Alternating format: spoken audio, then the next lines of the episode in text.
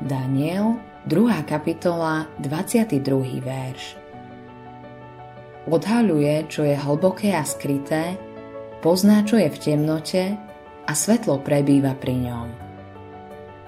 Skutočnosť je taká, že veda a viera sa navzájom doplňajú a medzi skutočnou vedou a náboženstvom nie je žiaden konflikt. Spolu dávajú najlepší základ pre zdravú vieru odvahu pre každodenný život.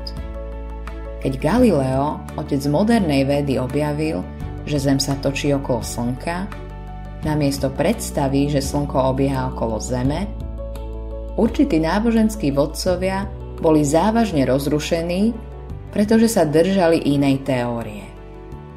Napokon sa s tým zmierili. Od toho dňa sme šťastne prišli na to, že skutočná veda je zlúčiteľná s hlbokou náboženskou vierou. Kresťanstvo preto môžeme označiť termínom nadvedecké. Za vedou sa nachádzajú hlavné cesty, ktoré vedú k pravde.